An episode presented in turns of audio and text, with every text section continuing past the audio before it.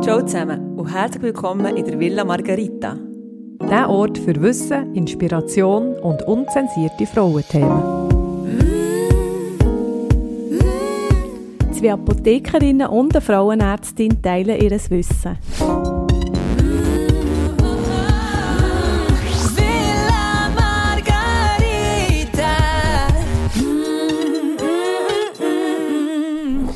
Ciao zusammen.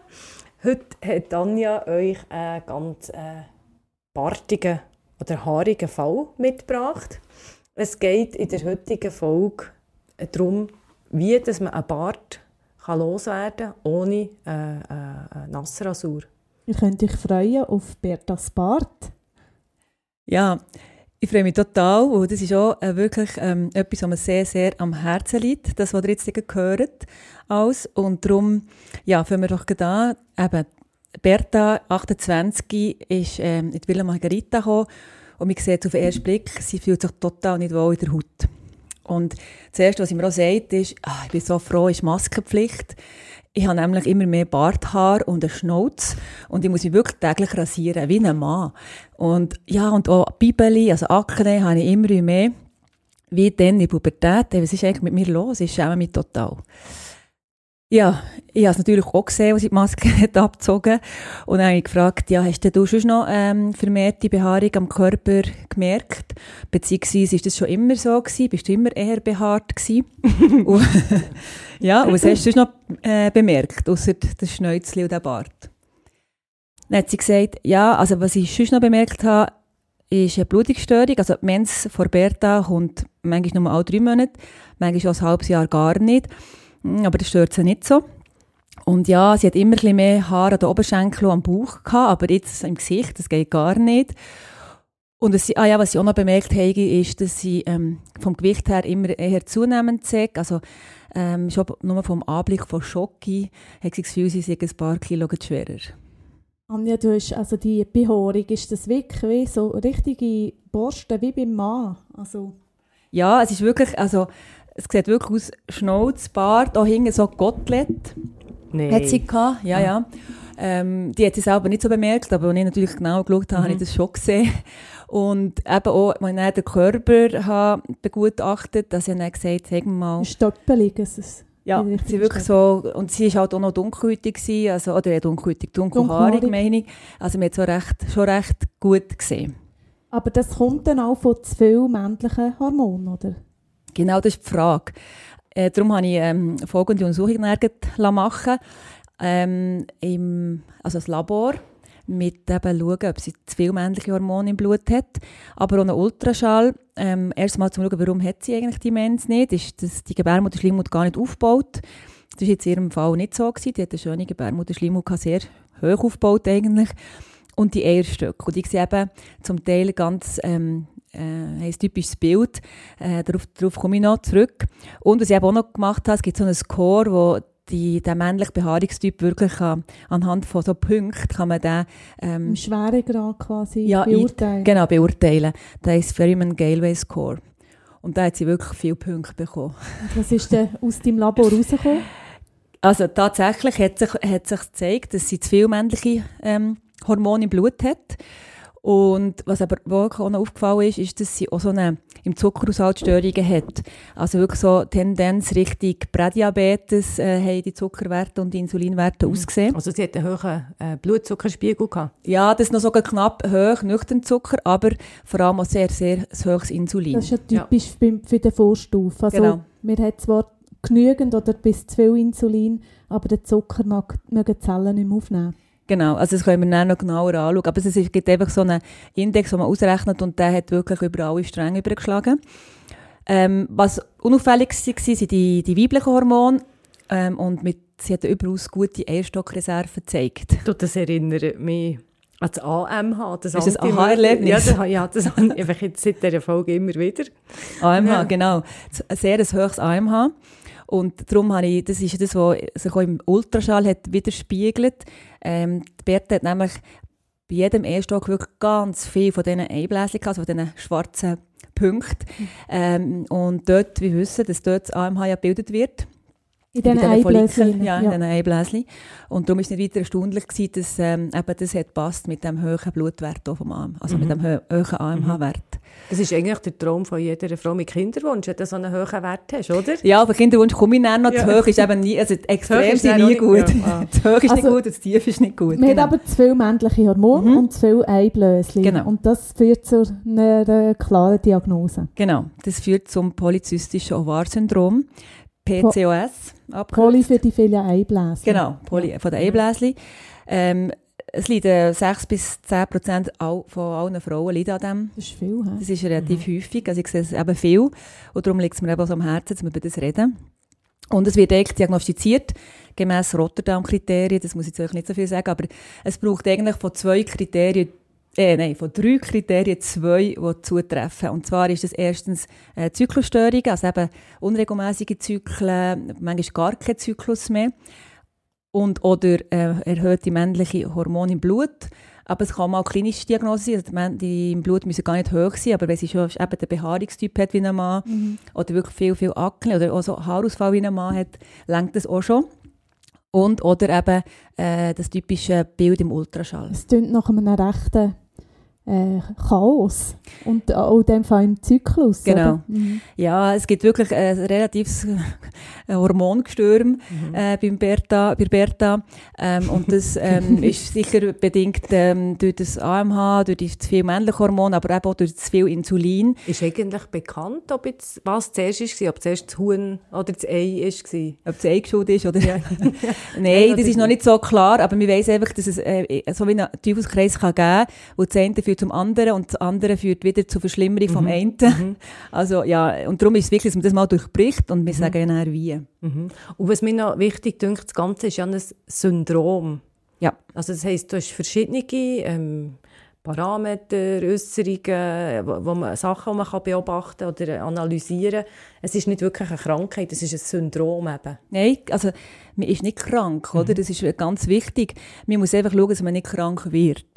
Und ähm, es gibt auch verschiedene Typen von PCO-Frauen. Also es gibt solche, die eben regelmäßigen Zyklus haben und trotzdem per Definition ein PCO haben, weil sie eben zu viele männliche Hormone haben im Blut und die, die typischen Ehrstock, äh, Erstöcke und so. Und ähm, genau, also es braucht eben nicht alle Kriterien. Und eben, man muss nicht immer übergewichtig sein, gell? Nein, das Ja. ist auch gibt- ganz klar so, ja. Es gibt auch viele sportliche, ganz schlanke Frauen, die das haben. Genau, genau. Ja, ähm, darum muss man eigentlich Bertha auch wieder beruhigen. Sie hat sich natürlich sehr Sorgen gemacht, wo, ja, Als jetzt hat sie gehört hat, etwas, ja. oder? Und ist auch natürlich auch googeln und so im Internet findet man ja ganz viele schlimme Sachen, die über das PCOS äh, geschrieben werden. Also zuerst mal muss man mal beruhigen.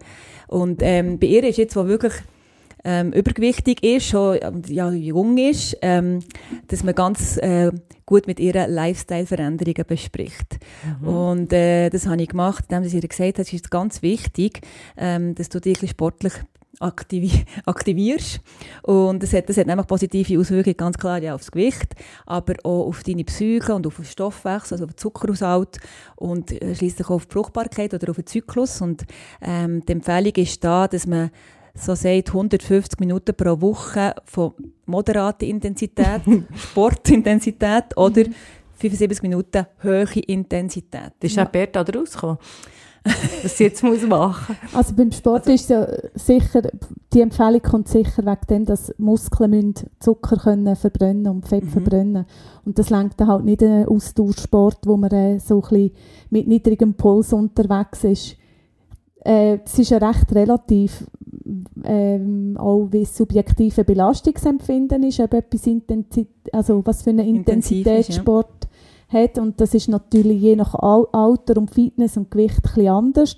Aber beim, bei der hohen Intensität, Priska, deine Frage zu beantworten, dort ist sicher, dass man an der, am Limit Sport macht.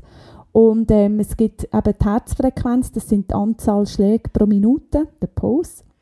Und da gibt es so eine Faustregel, ähm, dass man einfach 120 minus Alter ist, das ist die maximale Herzfrequenz, die man darf umgehen darf. Also, die- du, mach mal ein Beispiel. Also, Ja, jetzt jetzt- bei dieser 28-jährigen wenn ich jetzt, äh, ja nein, nicht 28, nicht mehr 40, das kann ich besser Ah, ja. Kopf rechnen. Also wenn ich Also- 220, 40 abzähle, dann wäre jetzt 180 Puls eine maximale Intensität. Also drüber darf man dann nicht gehen. Also der Puls darf nicht Mhm. über 180.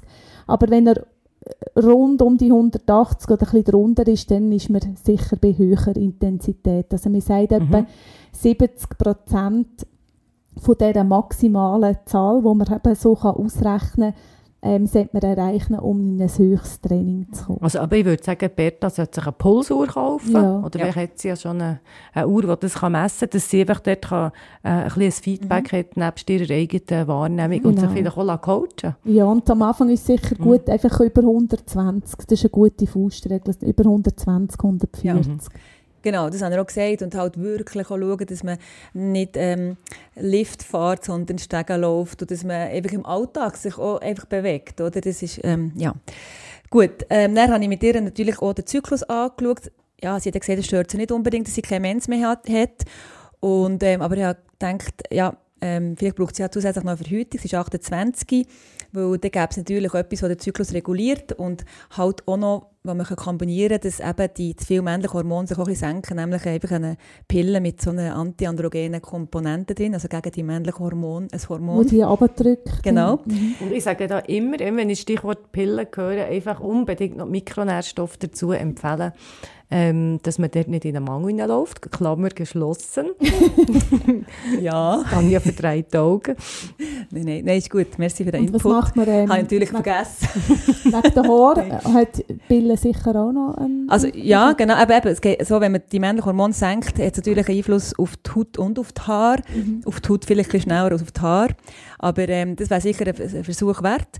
Ähm, wenn sie sagt, ja, nein, absolut, ich will das nicht, ich will keine Pillen äh, nehmen, je- jeden Tag, ähm, ist es einfach wichtig, dass sie sicher mindestens viermal im Jahr ähm, eine Blutung hat. Also, Sie hat ja Hormone, die der, der Gebärmutterschleimhaut stimulieren. Das Östrogen hat sie ja von der Stöckel. Das heisst, sie soll zwischendurch auch abblüten, weil es gibt so einfach Wucherungen, ja.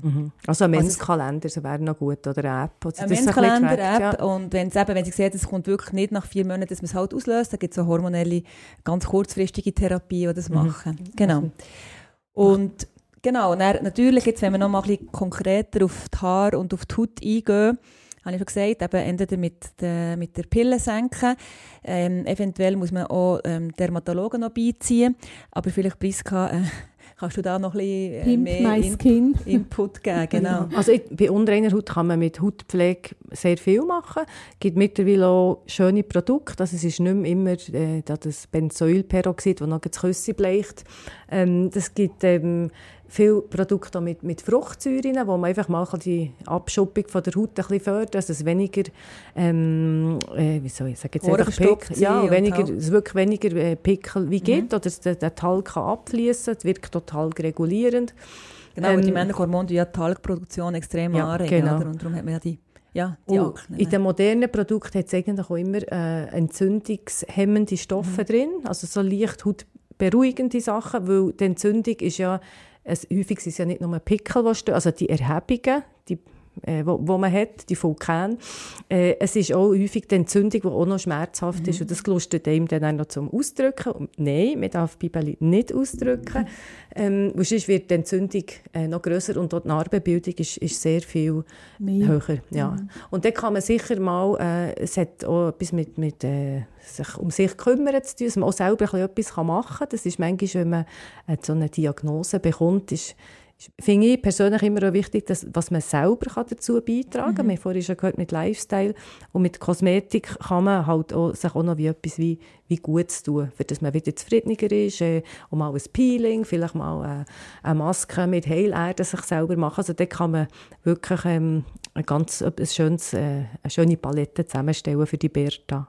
Es ist ja auch, dass der Zuckerhaushalt durcheinander ist und wenn man den ja beruhigt, hat das ja auch wieder einen positiven Effekt auch noch auf die Haut. Und auf die männlichen Hormone, Ja. ja. Das können wir Ja, ganz die genau noch anschauen. Insulinresistenz, das wäre schon ein bisschen mein Thema gerade. Genau, aber noch schnell, wegen, nur wegen der Haare. Ähm, genau, die, da muss man auch sagen, auf die Haut wirken die Sachen relativ schnell. Mhm. Die Haut wird nämlich wirklich sehr schnell schön. Eben. Jüngere regeneriert, Pille oder wenn man auch ein bisschen Kosmetik, vielleicht die geeignete Kosmetik kann anwenden Aber die Haare sind natürlich schon Mhm. recht, ähm, das, ist, das ist recht ein lang, Die tun sich langweiliger Verlauf. natürlich auch viel länger, haben die, um sich Ja. zu erneuern. Die Haut hat viel schnelleren Ja. Zyklus. Also da muss man wirklich sagen, erwartet keine Wirkung, so, also nicht vor sechs Monaten eigentlich. Und einfach auf jeden Fall vor 60 etwas machen. Nein, ich vergesse nie, die eine Dermatologin, sie ist eine bekannte Laser- äh, Koryphäe. Und die hat gesagt, also falls ihr irgendwelche Haare am Körper habt und ihr wollt die weglasern, das ist ja vielleicht für Berta auch eine Option, Mhm. macht das, bevor die Haare weiss sind. Ja, sonst geht es nicht mit dem Weil das Laser. ist der, der, Ah, der, sieht, der, der Laser kann es nicht mehr ja, können. der, der Laser tut den Unterschied Der äh, von der Farbe ja.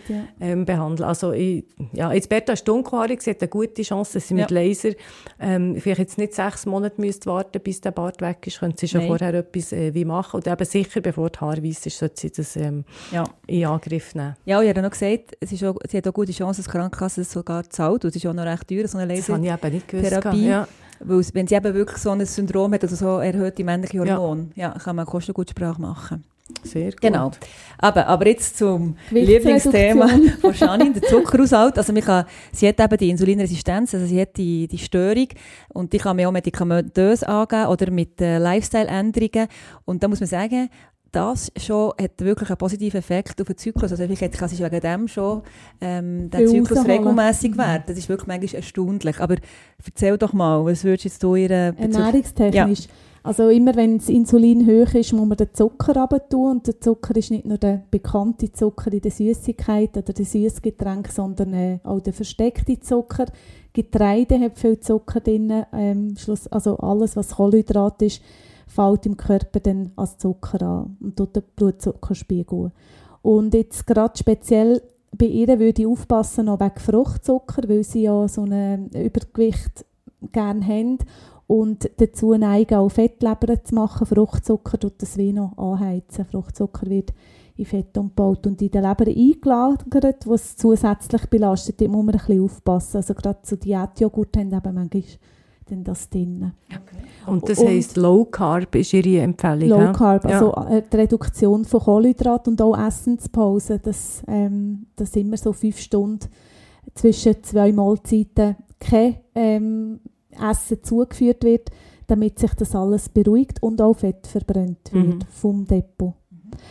Ähm, das tut natürlich ihre ganze Entzündungs- und Stoffwechselsituation massiv auch verbessern. Und Insulin spielt ja Anja in dem Orchester vom Hormonchaos als weiteres Hormon ja auch eine Rolle. Und wenn man dem ein bisschen Dominanz nimmt, ist Ja. das wirklich so, dass sich das Es ist fast beruhigt. zentral, muss Mhm. man sagen. Es ist wirklich zentral, Mhm. das Insulin wieder zu senken.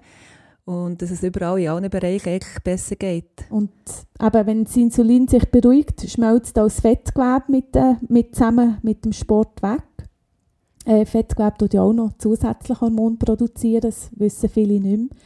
Also Zellen könnten mit weniger Zucker, ähm, also werden weniger mit Zucker beschossen und ja, das kann man sicher noch medikamentös begleiten, gerade am Anfang, wenn Genau. es noch ein bisschen heavy ist, Mhm. dann in diese Lifestyle-Änderung zu kommen. Mhm. Ja. Priska, kannst du uns mal das Metformin vorstellen? Das ist so der Klassiker das ist auch im Pharmaziestudium eine von der ersten und ältesten Substanzen, die man wie, wie gelernt hat, also von oralen, also Tabletten, Medikamenten, die man, wo man kann, kann nehmen kann. Also wenn man jetzt äh, Diabetes hat, Typ 2, also nicht einen, wo man Insulin muss spritzen, sondern eben, Wenn man noch Insulin hat. Genau. wenn man noch Insulin hat, dann ist Metformin eigentlich das Mittel der, der Wahl. Ich kann mich gut erinnern, eines der ersten Präparate, die ich da gelernt habe, mittlerweile gibt es auch viele Generika, äh, heisst, das Präparat heisst Glucophage Mhm. oder Phage. Und das sagt eigentlich auch gerade, was das Metformin macht. Gluco heisst, das ist der Zucker und Glucose, Phage ja. Ist der, wo, wo er frisst. Also das ist echt ein Medikament, das hilft. Zucker wo, im Körper wegfressen. Ja, genau. Sehr ein sympathisches Medikament. Ja. Ja, der, der, der bekannte, mir noch bekannte Weg ist, dass ähm, die Aufnahme von Zucker in die Genau. Äh, verbessert wird, also dass er eben aus dem Blut weggeht, aber es hat noch viel wesentlichere Wirkungen. gell? Genau, also eigentlich die Hauptwirkung ist, dass die Freisetzung von der Glucose in der Leber, also in der Leber hat es eben auch, wie äh, Zuckerspeicher und vor allem in der Nacht wird das freigesetzt, in der Nacht, wenn man gar nicht isst und häufig haben die ähm, die dann am Morgen, wenn sie nüchtern sind, schon einen hohen ähm, Blutzuckerspiegel haben, äh, die können besonders profitieren eben von dem, von dem Metformin. Mhm. Es ist aber auch so, dass die Aufnahme vom Zucker aus dem, äh, sage ich, vom Nahrungskanal ja. ähm, äh, verzögert ist. Es wird weniger aus der Nahrung überhaupt aufgenommen. Im Darm. Im Darm, ja. genau. Es hat ein paar Nebenwirkungen. Gell? Das ist sicher auch einer ja. der Gründe, warum Frauen es nicht, nicht so gerne nehmen. Nein, ich muss wirklich einschleichend dosiert reinnehmen. Also ja nicht mit der Maximaldosis von Anfang an starten, weil es eben so schlecht machen kann. Und ähm, ja, man fühlt sich vielleicht ein bisschen unwohl, hat ein bisschen Schwindel und so. Aber ähm, ja, grundsätzlich ja, wirkt es eben relativ gut und darum mhm. nehmen, sie, äh, mhm. nehmen sie es weiter. Und ich muss auch sagen, der Körper äh, tut sich auch ein bisschen an, die, an das Metformin gewöhnen. Also die Nebenwirkungen ähm, sind dann eigentlich irgendwann gar nicht mehr so schlimm. Das mhm. sind so die ersten paar Monate. Also man muss durchhalten. Durchhalten, genau. Ähm, sehr häufig hat man eben schon allein durch das einen Gewichtsverlust und man hat aber äh, auch nicht nur weniger ähm, Zuckeraufnahme, sondern auch weniger Vitamin B12, das aufgenommen wird. Also mhm. dort lohnt es sich, ähm, regelmäßig den B12-Spiegel zu kontrollieren. Okay, Metformin und B12, das ist, B12 kommt auch immer wieder. Ähm, genau. Wenn wir, wenn wir bei den B-Vitaminen sind, es geht ja ähm, noch das Myoinositol, das ist nämlich früher auch in den B-Vitaminen zugeteilt worden. Das ist eine vitaminähnliche Substanz, man könnte meinen, es sei ein Zucker, weil es auch so einen Ring hat wie Zucker, rein chemisch jetzt gesprochen, ist aber ein Alkohol, hat eine alkoholische Struktur. Und das Myoinositol wird gerne auch zum Strecken von Kokain eingesetzt oder auch in Energy Drinks kann man es äh, finden bei den Inhaltsstoffen. Was? Und so als Nahrungsergänzungsmittel ist es eben verbreitet als so Fruchtbarkeitsmittel. Und es ist tatsächlich so, dass es so in Studien können nachgewiesen werden, gerade im Zusammenhang mit dem PCOS, PCOS, mhm. mhm.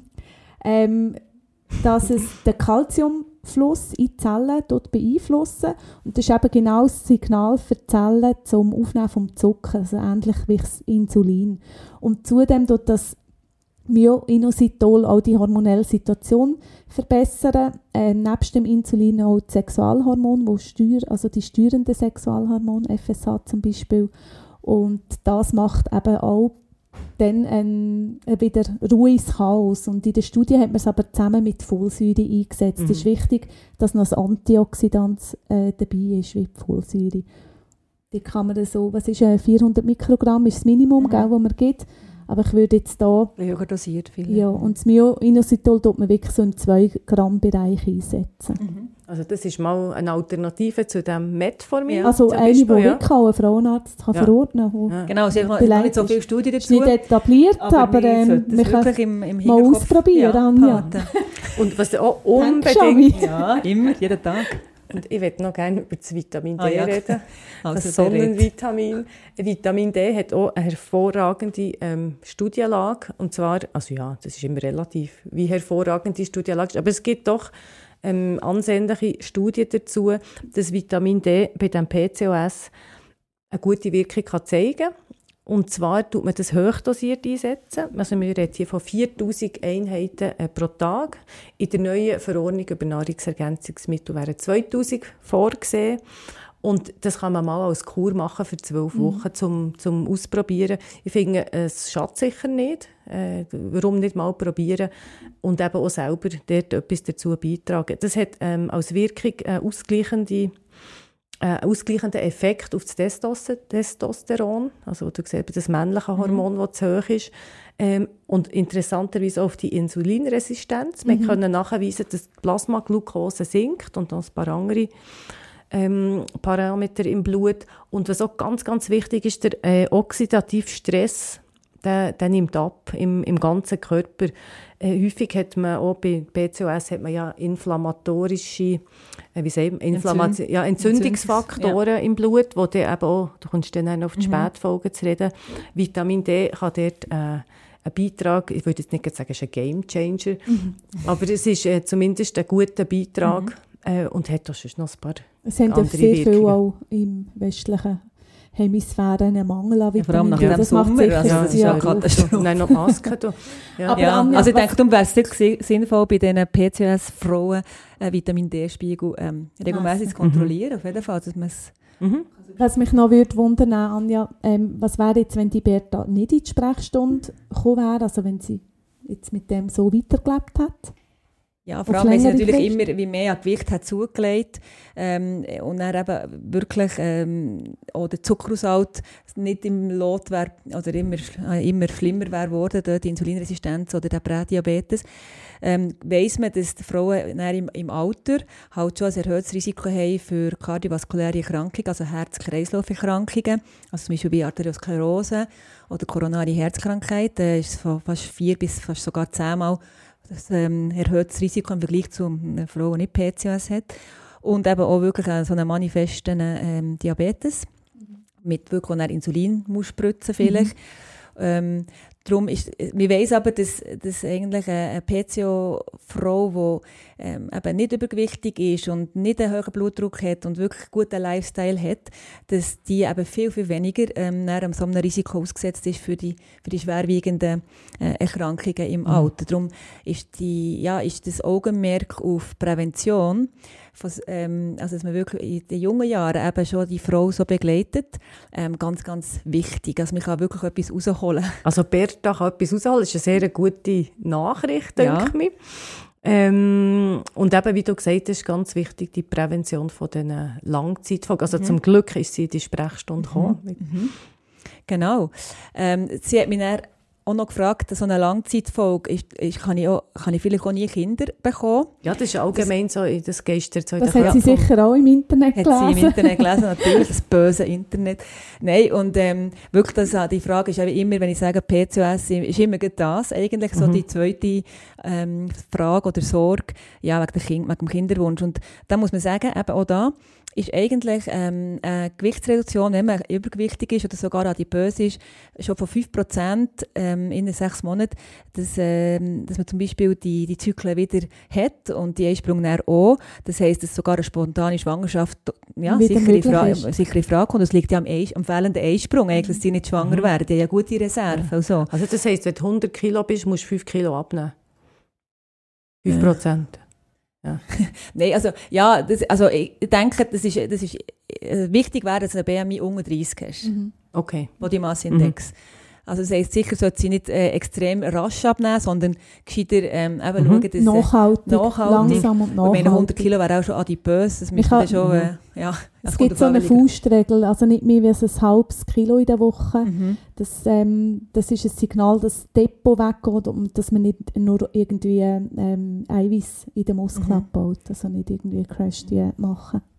Ja, und das, hat man, das, gesehen, das weiss man, dass eben etwa 9 von 10 Frauen mit PCOS mit unerfülltem Kinderwunsch eben auch wirklich ähm, das Gewichtsproblem haben. Also das wäre mhm. die erste, äh, li äh, erste, erste Massnahme. Erste ja. Massnahme das. Aber äh, man kann, zum Beispiel mit dem Metformin hat auch sehr gute Wirkung auf den Zyklus, das haben wir vorher schon gehört. Also das heisst, wenn man eben die Insulinresistenz tut behandeln, dass dann eben plötzlich auch der Zyklus schon wieder regelmäßiger werden kann und eben auch da wieder spontane Schwangerschaft möglich ist. Und wenn es das gar nicht kommt, also wenn es dann wirklich ähm, immer noch an diesen mangelnden Einsprung, Einsprung liegt, dann kann man natürlich im Kinderwunschzentrum da wirklich ganz äh, leicht die Einstöcke stimulieren und den Einsprung auslösen. Also da gibt es auf jeden Fall äh, Möglichkeiten. Ist das Vorgehen auch so, wenn jetzt eine 17-Jährige kommt, die Zyklusstörungen hat und Akne hat?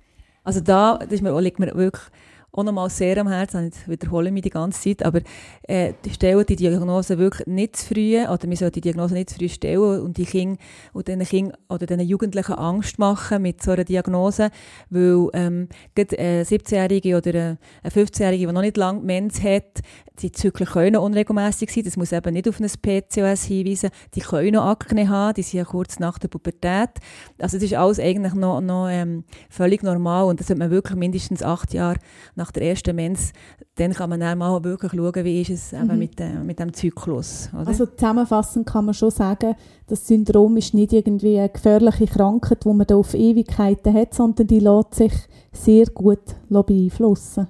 Genau, also wirklich, ähm, man muss das auch immer wieder betonen, ähm, dass, man, dass man wirklich den Benefit von einem gesunden Lebensstil für ein gesundes Alter, das sollte man regelmäßig immer wieder erklären, diesen Frauen mit PCOS, ähm, und auch sie regelmäßig kontrollieren und begleiten und immer wieder mal ein Labor machen und mal ähm, das Gewicht messen, also, äh, dass man einfach sehen kann, wie, ja, wie läuft es, oder, in welche Richtung geht es. Ähm, Also zuerst ist sicher mal, eben die Frau hat selber auch ein bisschen Hand. Mhm. Eben Lifestyle-mässig mit Genau. Sport und das Gewicht heben oder Mhm. optimieren. Low-Carb-Ernährung natürlich. Genau. Ja. Und dann kann man natürlich auch noch zusätzlich ähm, ja, mit der Pille vielleicht äh, den, den Zyklus regulieren. Man Also kann- richtig ärztliche Begleitung. Genau, ärztliche Begleitung für Haut und Haare. Und ähm, dann pharmazeutisch haben wir auch viel gehört, Nicht man kann vergessen, die rausholen. pharmazeutische Begleitung, gute Beratung, finde ich, das, das ist einfach wirklich eine gute Ergänzung. Also das Vitamin D haben wir erwähnt, das Inositol, Folsäure und äh, eine gute Kosmetik, dass sich die Bertha schnell wieder wohlfühlt in ihrer Haut. Mhm. Und der Mythos, man kann nicht schwanger werden, möchte ich ein für alle Mal ähm, wirklich korrigieren. Beerdigen. genau, begraben, sozusagen. Also es ist äh, überhaupt nicht so. Und eben, man sollte die Diagnose wirklich nicht zu früh im Jugendalter stellen. That's it.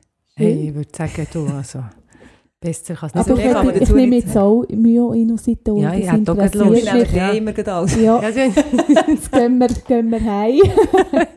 hey, Nice. zusammen. Tschüss zusammen. Schön, dass ihr zuhören. Ja, Tschüss danke. zusammen. ciao.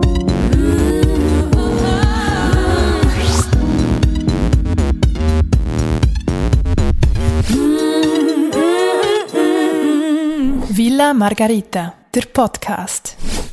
Namen in unseren Fällen sind frei erfunden. Ähnlichkeiten mit lebenden oder toten Personen sind rein zufällig.